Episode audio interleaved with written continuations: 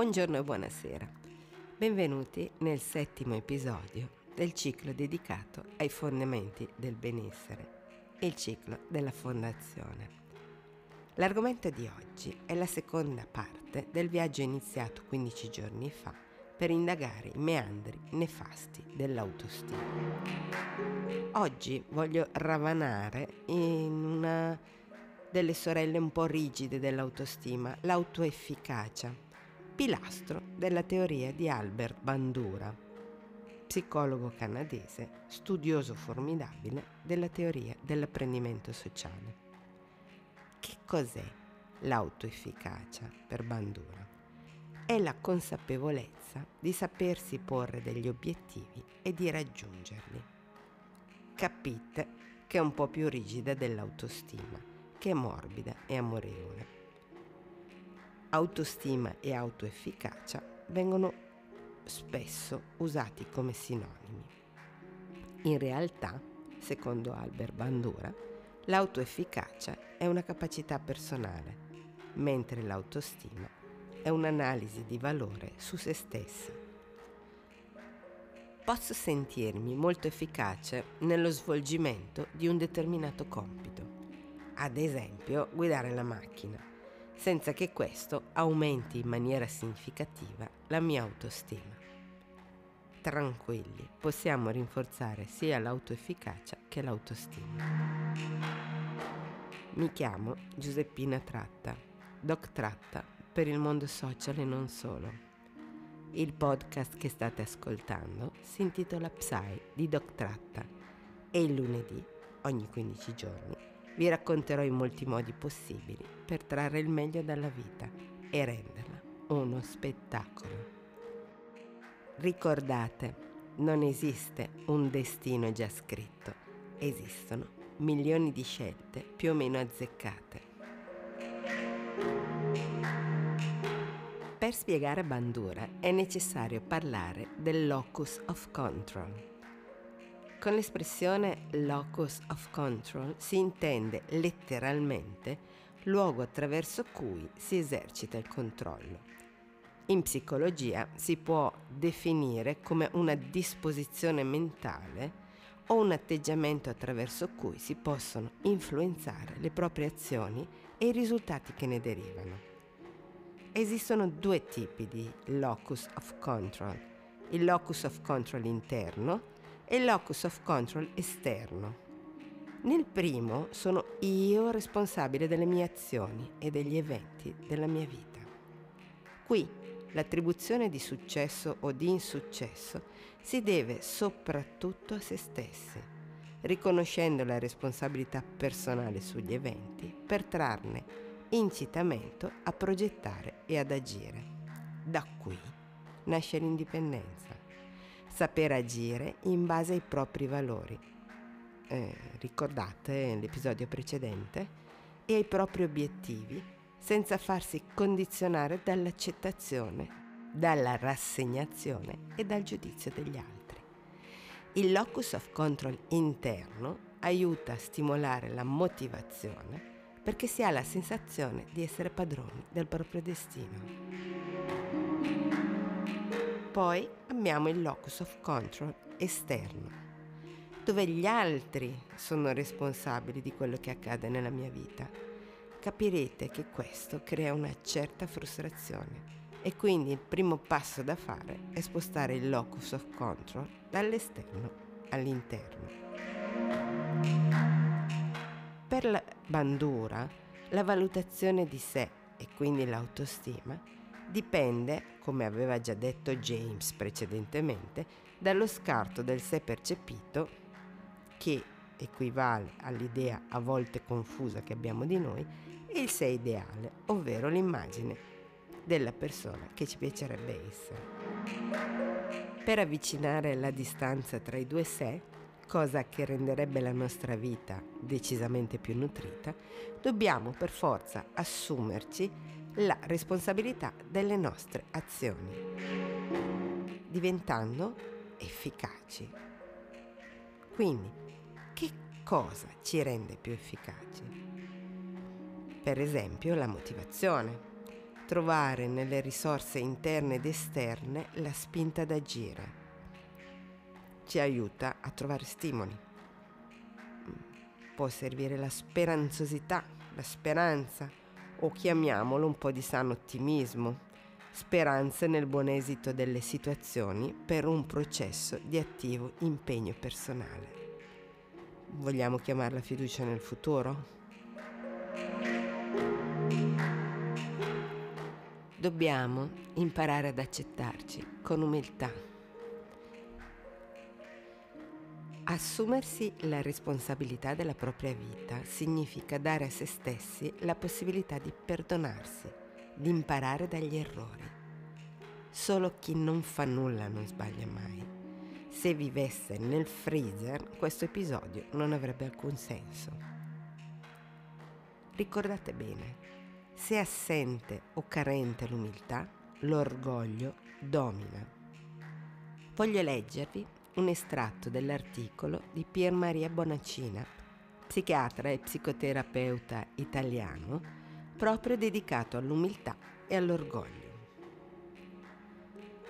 L'orgoglio è allora come un tuono lontano che fa da sfondo all'operare e al pensare. Si è troppo presenti a se stessi, nel senso di ricerca di se stessi, quasi si fosse il perno del mondo e dell'essere. Quel tuono, ora cupo, ora morbido, posa le sue taglienti ali sui pensieri e sui sentimenti e li intossica. e noi non siamo più liberi. Che cos'è l'umiltà? Umile è colui che non giudica, non critica, non si vanta, non disprezza, non si esalta, non cerca la propria gloria, non si mette in vista, riconosce ed accetta i propri limiti e non vuole primeggiare né dentro di sé né fuori di sé. È modesto, privo di superbia, non si ritiene migliore o più importante degli altri e il suo comportamento è improntato alla consapevolezza dei propri limiti e al distacco da ogni forma di orgoglio e sicurezza eccessiva. Io ho una personale idea dell'umiltà.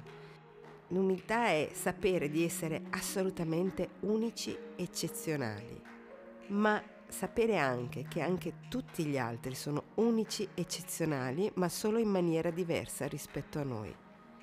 Questo ci fa prendere coscienza di ciò che siamo, ma ci fa prendere coscienza anche del fatto che dagli altri abbiamo tantissimo da imparare, solo se ci permettiamo di osservarli, per l'appunto con umiltà. Torniamo un attimo a monte. Cos'è l'autostima? Per autostima si intende l'idea o l'immagine che ognuno di noi ha di sé Essa si costruisce grazie alle interpretazioni che diamo a ciò che accade intorno a noi. Come faccio ad avere una chiara immagine di ciò che sono? Con l'esperienza. Mettere in pratica, sperimentare i concetti appresi, le scoperte fatte, consolidare i risultati è necessario per la crescita dell'autostima mi piace l'idea di farvi ascoltare una parte del monologo del mitico Rocky Balboa, diretto e interpretato da Sylvester Stallone nel film del 2006. Sai Robert, una volta ti misi qui nel palmo della mano. Ti tirai su e poi dissi a tua madre, questo è il più bel bambino del mondo. Guarda Adriana, questo bambino diventerà certamente qualcuno. E tu crescevi bello, sano, forte. Vederti crescere ogni giorno era una cosa meravigliosa. E quando è arrivato il momento per te di diventare un uomo, di affrontare il mondo, l'hai fatto. Ma qualcosa lungo il tragitto ti ha fatto cambiare. Non sei esistito più. Hai permesso al primo fesso che arrivava di farti dire che non eri bravo. Sono cresciute le difficoltà, ti sei messo alla ricerca del colpevole e l'hai trovato in un'ombra.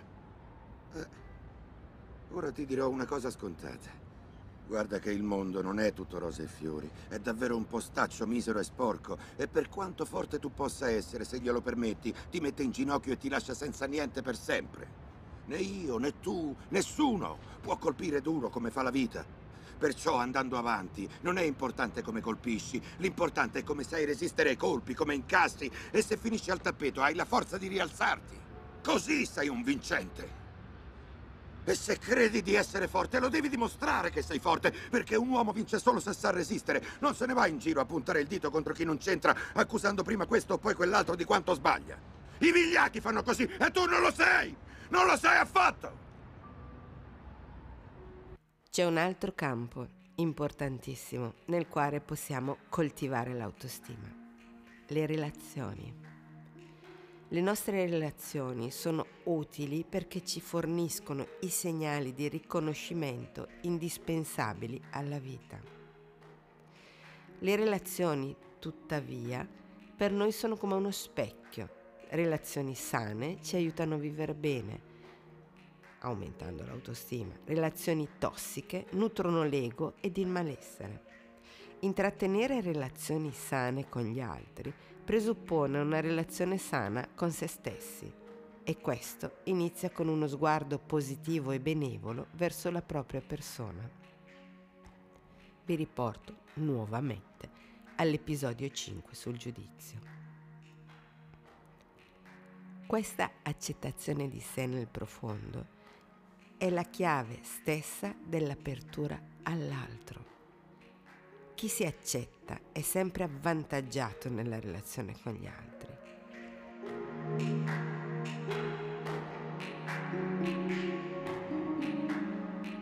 Il comportamento è ciò che uno fa, la cognizione è ciò che uno pensa. È evidente che il cambiamento prevede il passaggio dalla cognizione all'azione attraverso il comportamento. E immaginate quanto questo influenzi le relazioni. La consapevolezza è la condizione necessaria, anche se non sufficiente, a qualsiasi cambiamento. I nostri ricordi, le nostre esperienze positive o negative, le nostre storie, le nostre decisioni e le nostre scelte determinano il nostro rapporto con il mondo e con noi stessi. L'autostima è considerata da molti il fattore centrale di un buon adattamento socio-emozionale. Ed io sono d'accordissimo.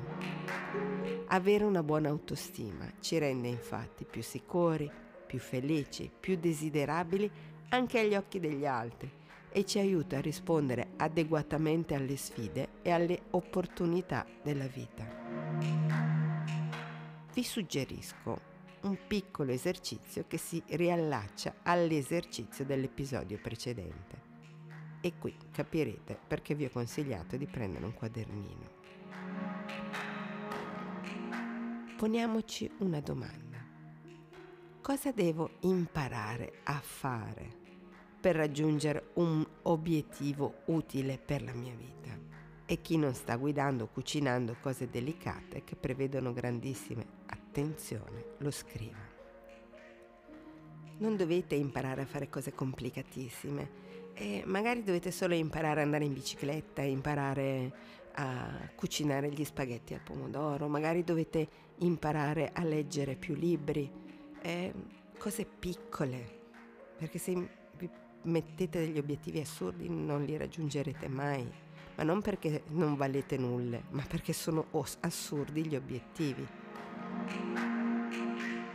Paul Ricoeur, filosofo francese, nel 1988 scriveva il tempo diviene tempo umano nella misura in cui è articolato in modo narrativo. Per contro, il racconto è significativo nella misura in cui disegna i tratti dell'esperienza temporale. La comprensione che ognuno ha di se stesso è narrativa. Non posso cogliere me stesso al di fuori del tempo e dunque al di fuori del racconto. Narrare e narrarsi è una capacità specifica della mente dell'uomo, capacità che gli permette di ridefinirsi continuamente e concorrere così allo sviluppo della mente stessa. Quindi ora capirete anche come mai vi ho fatto fare l'esercizio nell'episodio precedente.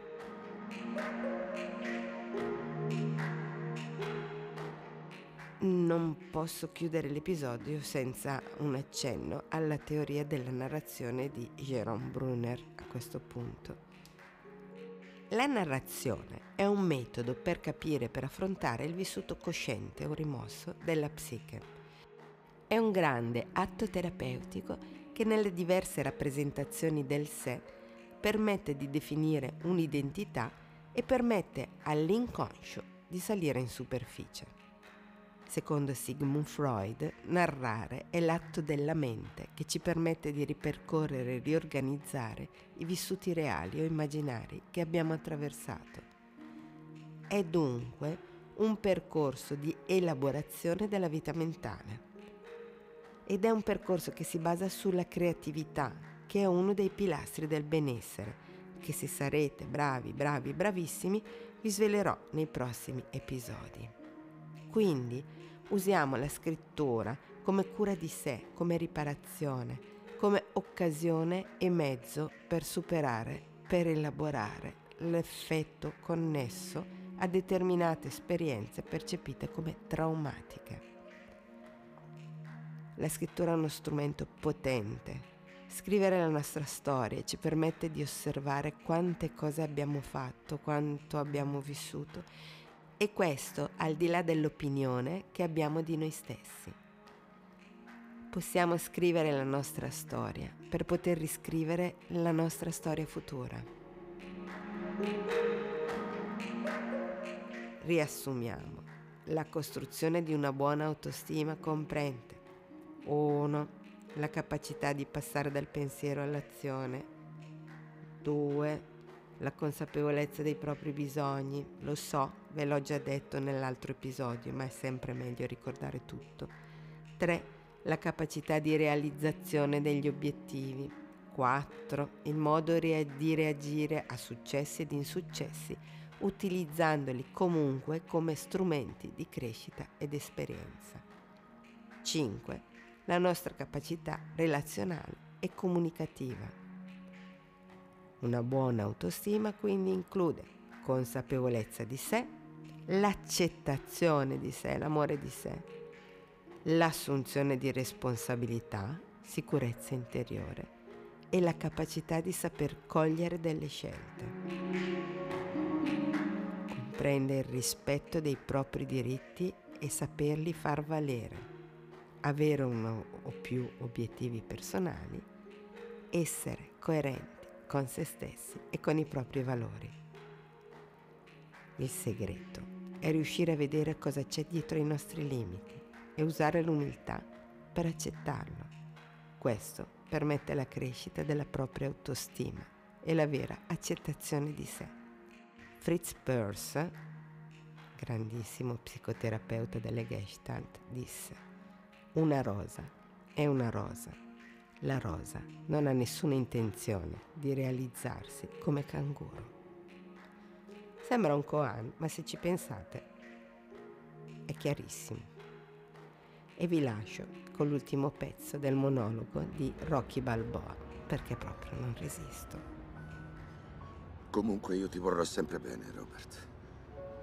Non può essere altrimenti. Tu sei mio figlio, sei il mio sangue. Sei la cosa migliore che ho al mondo. Ma finché non avrai fiducia in te stesso, la tua non sarà vita.